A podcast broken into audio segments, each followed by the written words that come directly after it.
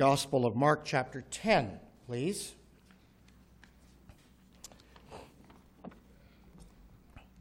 It's good to be here with you again.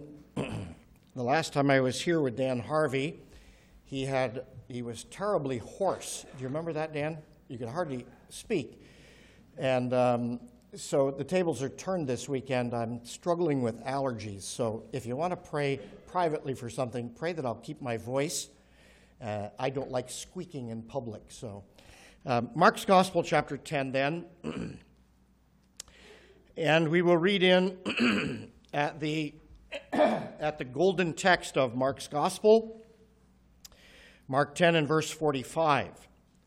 For even the Son of Man came not to be ministered unto, or maybe another way to read this was, he, he didn't come to be waited on, but to serve and to give his life a ransom for many. Verse 46 And they came to Jericho.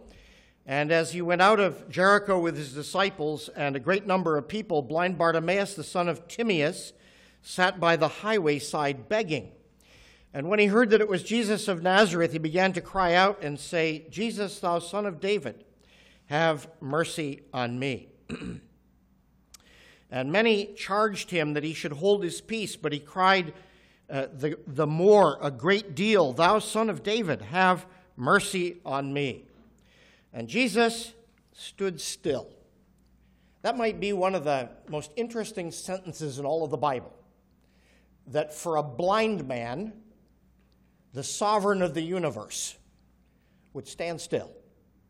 Let that soak in just for a minute. If this was the Psalms, you'd put the word Selah in. That means just stop and think about that for a minute.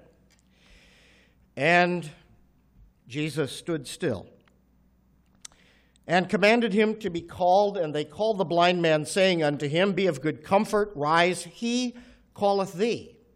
And he, casting away his garment, rose and came to Jesus. And Jesus answered and said unto him, What wilt thou that I should do unto thee? What do you want me to do for you? The blind man said unto him, Lord, that I might receive my sight. And Jesus said unto him, Go thy way. Thy faith hath made thee whole. And immediately he received his sight and followed Jesus in the way. Now, you might think that somehow I've gotten myself all confused and think that this is a gospel meeting, but I haven't. This is certainly a great gospel text. It is a reminder of the fact that the God of this world has blinded the minds of them that believe not. One of the great motifs of the gospel is that the gospel brings light into a darkened world, and it brings light into the lives of sinners who are darkened by sin. And the Lord Jesus himself, in this story, as well as in the greater narrative, presents himself as the light of the world. But I think maybe we ought to dig a little deeper. That is an application to the story, but there are principles that are found in this story that are of even greater importance. I would say, first of all, this is kind of a, a unique story because the question that the Lord Jesus asks is a very odd one. Here is a blind man, and Jesus says to him, What do you want me to do for you? Now, I, I, just between you and me, I think the answer is rather obvious. He's not going to ask for a set of golf clubs. The man is blind. The, the obvious answer, it's so obvious that the question almost seems unnecessary. What do you want me to do for you? Well, I, I want to get my sight.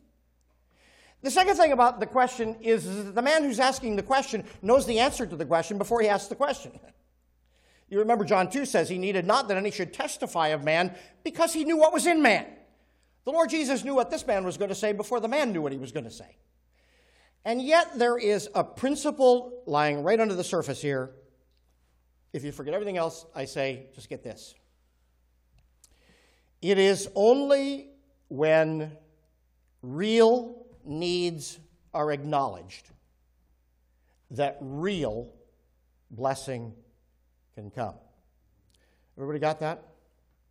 What the Lord Jesus is doing masterfully, as he always does, is he is drawing from this man something that this man needs to verbalize, something that this man needs to confess, something that this man needs to tell the Lord Jesus.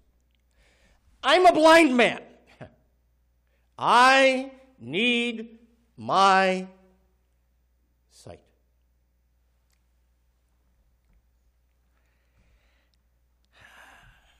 At the Midland Park Conference in 2017, I would like to hear God speaking to me, and I would like to imagine that God will speak to you. And so I have a Friday night homework assignment.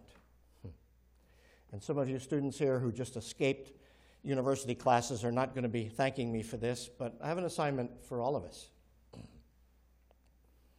And that is before we come together again tomorrow morning, that there be a little time before we go to sleep, that we let God ask us this question at this conference What do you want me to do for you? Now, now, the lesson of the story is, is that superficial answers are not going to work. It's not sufficient to just give God a little dog and pony show and, and dismiss him. Because true blessing comes when true need is acknowledged. So tonight, before Brother Barber and, and Brother Harvey and I try to speak from the Word of God to you, let's, let's get into the presence of God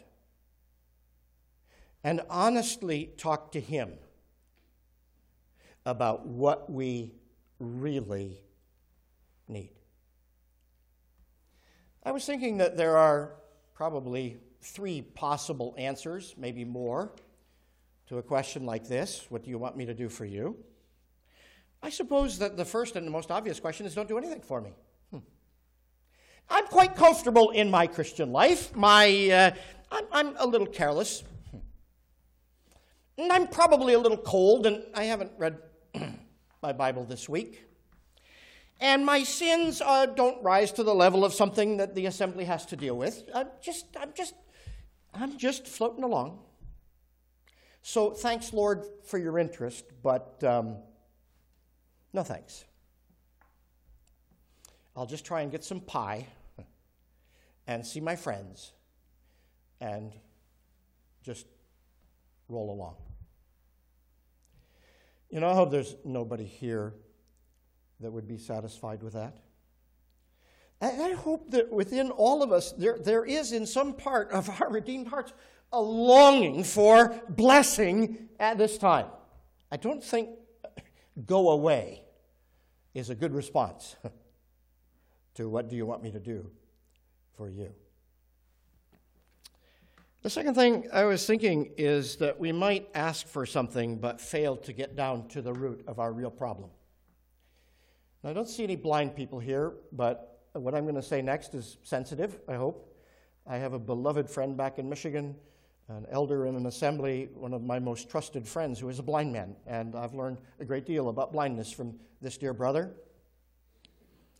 I wasn't going to say this, but I'll just tell you. I asked him one day if you could have surgery to get your eyesight back now, 60 years later, would you do it? You know what he said? He said no. I said, why not? He said, because the very first person I want to see is the Lord Jesus. Isn't that sweet? He didn't have to think about that, and he didn't say that because I'm a preacher. He, he meant that. That's wonderful. But you see, this man did not ask for superficial things. He didn't ask for a white cane. Now, again, I'm being sensitive. Some people use a, a cane to assist them if they're blind, it, it, and, and that's a good thing. But, but that really wouldn't fix the problem, would it? It would assist him, it might help him, but it wouldn't cure him. Uh, maybe a, a, service dog. Do you like service dogs? I, I like them. I, I, just feel bad in the airport because I'm not allowed to pet them, and I, would like to. But um, you see, a service dog, however great the blessing and however great the utility, it would not solve the underlying problem. This was a blind man, and what he really needed was what he told the Lord, right? Lord, that I might receive my sight.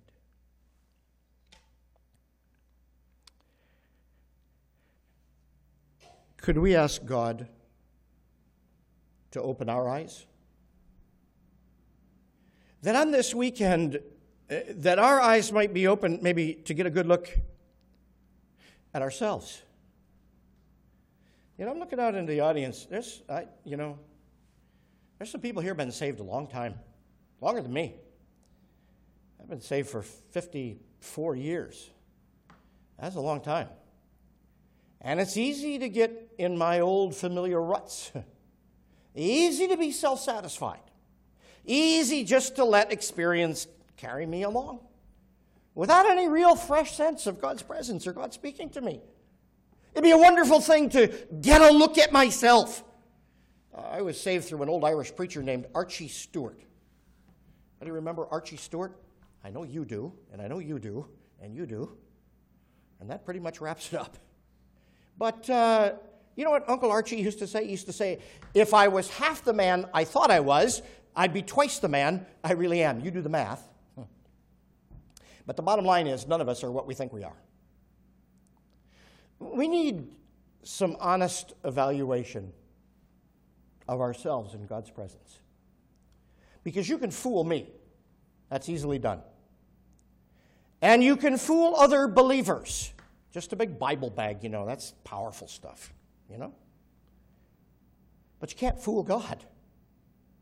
May God give us the grace this weekend to just honestly be ourselves in His presence. What do you want me to do for you? Lord, that I might a look at myself. It would be a wonderful thing to get a good look at this world. Because this is a world that you should not be investing in. I don't mean your money, I mean you. This is a world that is ripening for judgment. I believe in global warming seeing that all these things shall be dissolved. Fervent heat. What kind of people should you be in godliness and holy living? Listen, let us all together learn to hold this world more lightly and to grasp the things of God more firmly. Let us get a good look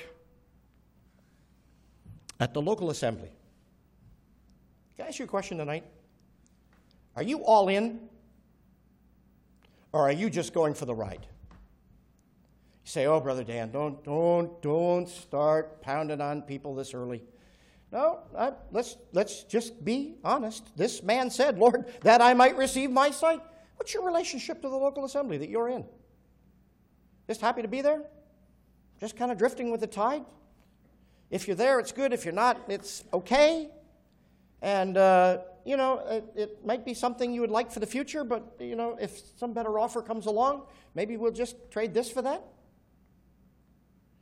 May God help you to see that scripturally gathered New Testament assemblies are places where Christ personally dwells. This isn't a country club, folks. This is God's assembly. Let's get a good look at it and evaluate our relationship to it. But last of all, and this is what I need we need a good look at Christ. I sometimes get a little cranky because I go to Bible conferences and there isn't a whole lot of Bible in them. And we call them Christian conferences. There's no messages on the person of Christ. You know what I would like this weekend? I would like a good look at him. I like the words of that famous hymn that you all know by Helen Lemmel. She wrote it exactly 100 years ago. Turn your eyes upon Jesus. Look full in his wonderful face, and the things of earth will grow strangely dim in the light of His glory and grace. So, what do you want? Let's all go home. Let's get on our knees. And let's let God ask the question. And from our hearts, let there be an honest acknowledgement of what we really need. Because I believe that God can answer that request. This man said, Lord, that I might receive my sight. And in that moment, great illumination came. And Luke tells us that he went on his way glorifying God, and all the people, when they saw it, gave praise to God. The story ends with one man shouting out to God, and it ends with the whole multitude crying out, giving glory to God. For a man who answered this simple, penetrating question What do you want me to do for you?